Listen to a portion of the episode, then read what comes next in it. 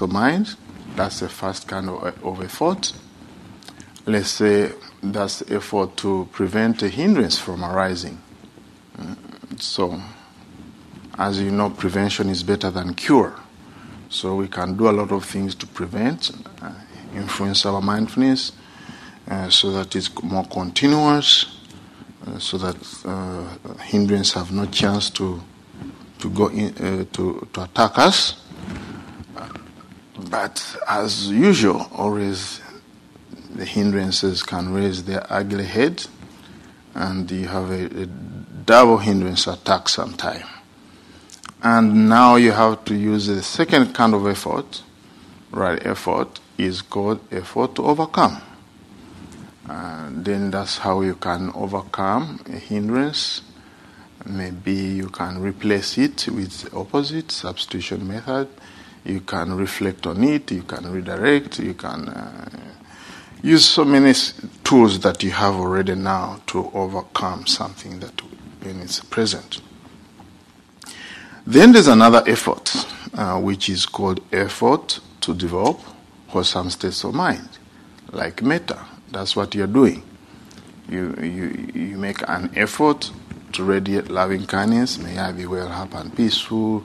May I be free from suffering and causes. That's compassion. So you really actually start developing uh, wholesome states of mind. You are doing that already. But also, you need to maintain them. It's not enough to say, May I be well up and peaceful, and then you forget about it. You need effort to maintain. So, those are the four kinds of efforts. Probably there's another kind of effort that maybe doesn't come under the range of this question. There are three kinds of efforts uh, which actually are needed at every stage. One is called initial application, initial effort. Another one, sustained effort. Another one is non-stop effort. That means you don't stop until you reach the the final destination. You know, until we reach ultimate goal, which is the nibbana. Normally compare those three kinds of effort. Uh, when I see the airplane, it's stuck in the at the airport, always there's a tractor that just get it out of where it's parking, you know. It's initial effort and put it in line. And then once the plane is in, in a runway, uh, kind of aligned, that tractor goes. So that's initial effort. Then the plane starts having its engines running, one, two, three, four. It keep on sustaining by itself, you know. And then take off non-stop. So those three kinds of effort. So if you can apply each effort on each of the four, that makes about three times four, twelve. That's I think something you can work on. You can work with that.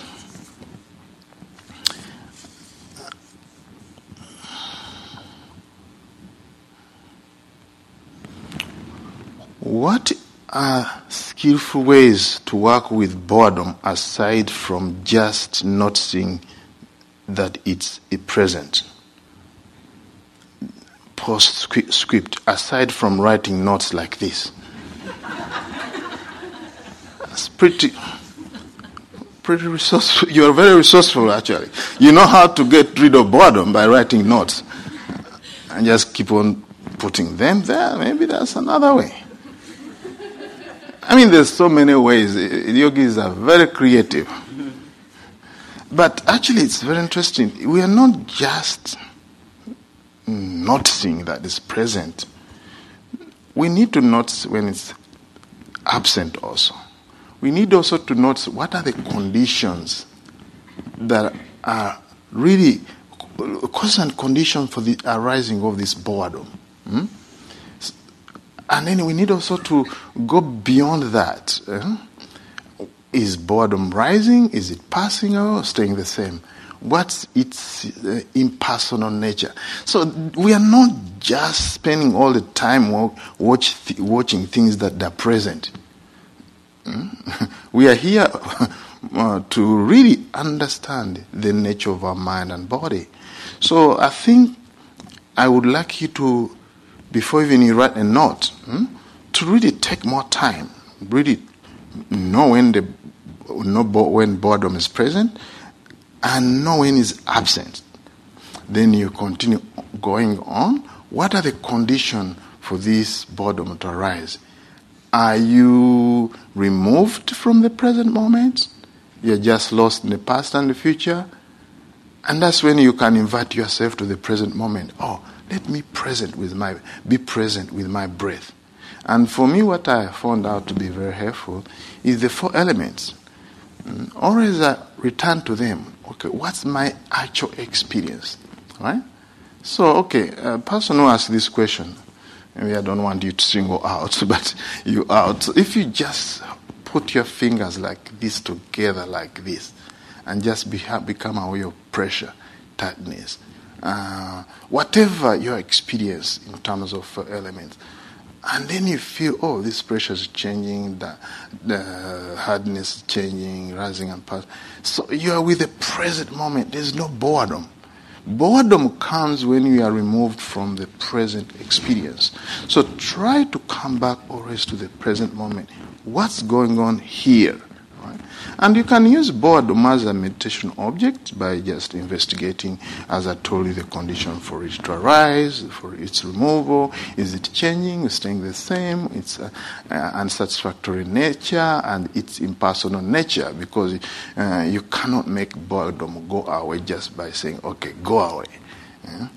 Rather, rather, than writing a note, but that also doesn't take boredom away. It just increases it actually, because then you, you, want to write another note, you get bored. I don't know how many notes you are going to write to us, if that's how you are going to escape from boredom. But really, we are here to know our mind how it works. Actually, I remember this question. Uh, um, this uh, uh, the Buddha asked monks why do you hang out with me? Hmm? Why do you live a holy life under me? That was a question Buddha asked monks.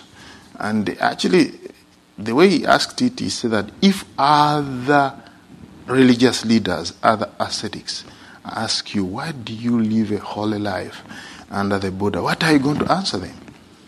All the monks kept quiet. The Buddha said, you should answer them like this it's for the full knowing, the Pali word is called parinya, for the full knowing of what is to be fully known, that you live the holy life under the Buddha. So, what does that mean? Is that for full knowing of what is to be fully known is actually knowing the five experiences, five aggregates as body, feelings, perceptions, mental formation, boredom will come under that, and uh, uh, consciousness. So, really, we are here to fully know what's boredom, not just brush it off and find easy way out of it. It's just we want to fully know what's this experience called boredom. And I think we can also get uh, nuggets of wisdom as we really explore what boredom is and get insight into what's boredom another question. Since there is no self, anatta, what is that gets reincarnated? Here we go. I expected this.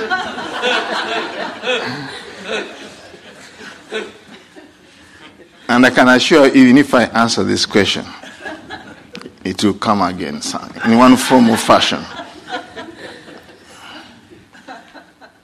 It doesn't matter whether you give a talk of uh, 10 hours of a talk on this. It's just that there are certain things you cannot just figure out intellectually. You just have to practice it. You just have to practice it. It's just like you cannot intellectually go to Uganda. You just have to go.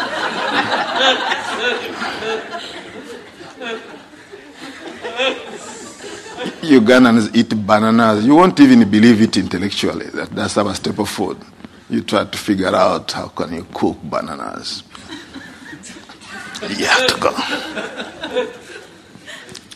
I don't know whether I should answer this question, but anyway, let me go ahead because it's not intellectual stuff here, it's practical stuff. But let me try. Okay, already the question, uh, since there's no self, is already wrong report actually. The Buddha was sidestepping those two extremes. One is self, another one no self. Already the question is out of picture. the right thing is N O N, non self. Because when I was talking about these two extremes, the Buddha was trying to avoid and taught what's called the middle way. It was not about existence. So he was sidestepping what we call no existence and existence. Then what he taught is dependent arising. And the idea of self also actually kept quiet about it because that would mean that is eternalism. And the idea of no self, that would be annihilation. So the Buddha kept quiet and not confuse more of the people are asking questions. So another thing, what is that gets reincarnated? Reincarnation is a concept in Hindu. It's not a Buddhist concept. Reincarnation means that there's a soul coming again and again. So if I to put a question from my attempt, will be since there is no N or N, non-self, anatta, what is it that we become? That will be the proper question. Because in Buddhism, we really have the, the, the Pali word is uh, which means rebecoming. So this is a whole Dhamma talk. But what I can just tell you that uh, what re becomes is ignorance, craving, and uh, karma. Yeah? Uh, the, and these are not souls, as it was believed in reincarnation theory. In reincarnation theory, which is a typical Hindu tradition, the soul is permanently permanent and just get new bodies, new bodies, new bodies, new body, and then until it reaches moksha. So that's called reincarnation. So rebirth, again, maybe that's closer to Buddhist concept, but I try to use the word more rebecoming because that's a Pali word, Punabbhava. Two more questions. Uh, doubting. It's about doubting. Uh, this is actually a question uh, for Joseph. Doubting type here. I need of uh, I need. Sorry about it.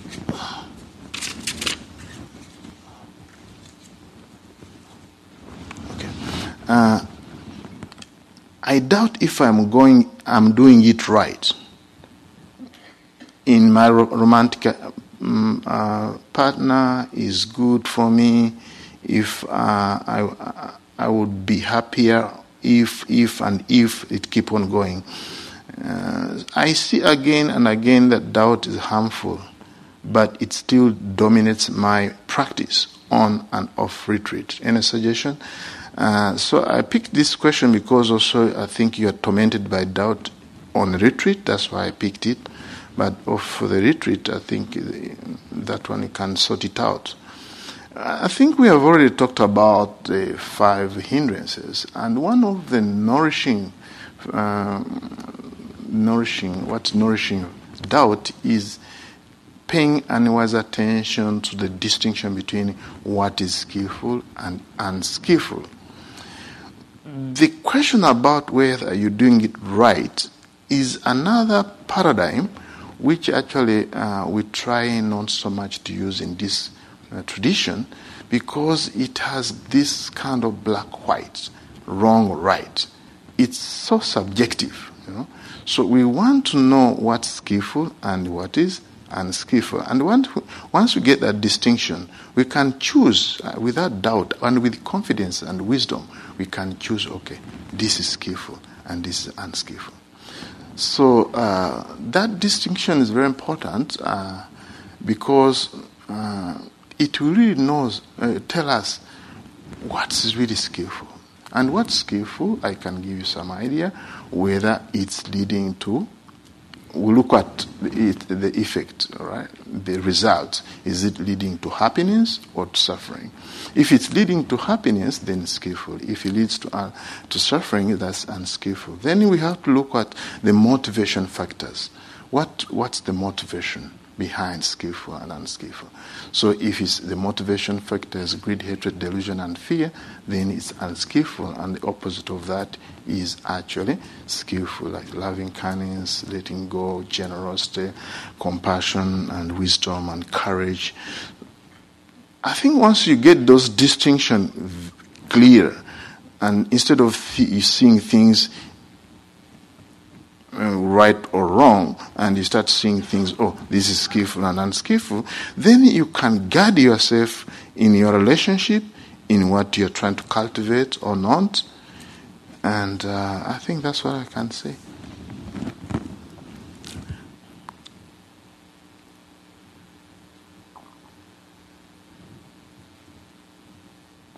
What are skillful ways to work with sloth and torpor? Does it always mask aversion or craving? I sometimes find uh, uh, I, I, I sometimes find so, but other times I could not explain its arising. Well, uh, not always that aversion is uh, always masking uh, aversion or craving. Uh, sloth and torpor can proceed from simply the body is tired, just needs rest. Another it's arising is uh, uh, what we call food. After eating, biologically, blood has to go for digestion, so it can come from there. So it can come from doubt. Uh, it can come from ignorance that you are ignoring the present moment. It can come from um, any kind of defilement. That's why it's very difficult to overcome it, and you can only overcome sloth and torpor when you reach the fourth level of enlightenment. Before that, just be mindful of it and get wisdom around it. So sometimes find so, but other times I could not explain the arising. Well, we may not always explain things when where they are arising from, but the practice, and that's a bit of the practice, is it's immediate. We can just really deal with it when it arises. Maybe it's uh, breathing in, breathing out, and the mind gets so boredom. Then can you increase the objects of our meditation by maybe adding more, like breathing in, breathing out, sitting, touching. Then you become aware of sitting, touching. This is, my friend, the whole Dharma talk again. You contact your teacher and give you more tips. Thank you very much. Let us sit together.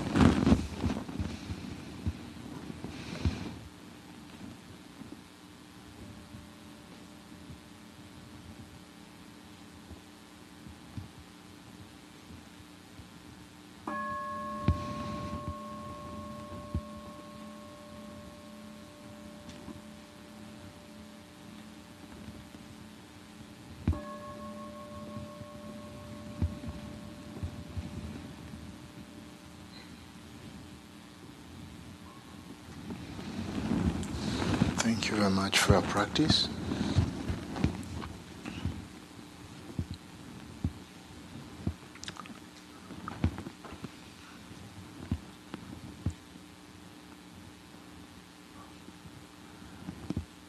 I think it's day one or two, three.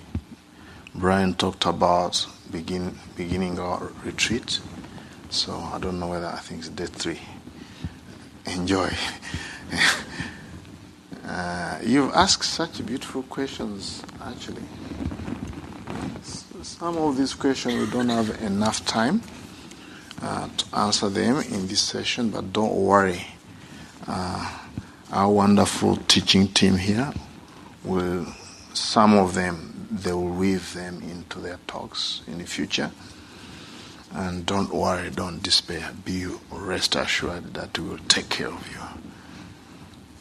you. Each question here is a Dhamma talk. And uh, we cannot really fully answer these questions as you would like, but don't worry. Yes, I go to your practice meeting and say, wow, yeah, can you really answer this question? They will do it. But thank you very much. I learn a lot from these questions. Thank you very much. So I wish you a beautiful, mindful, kindful day. Thank you for your practice.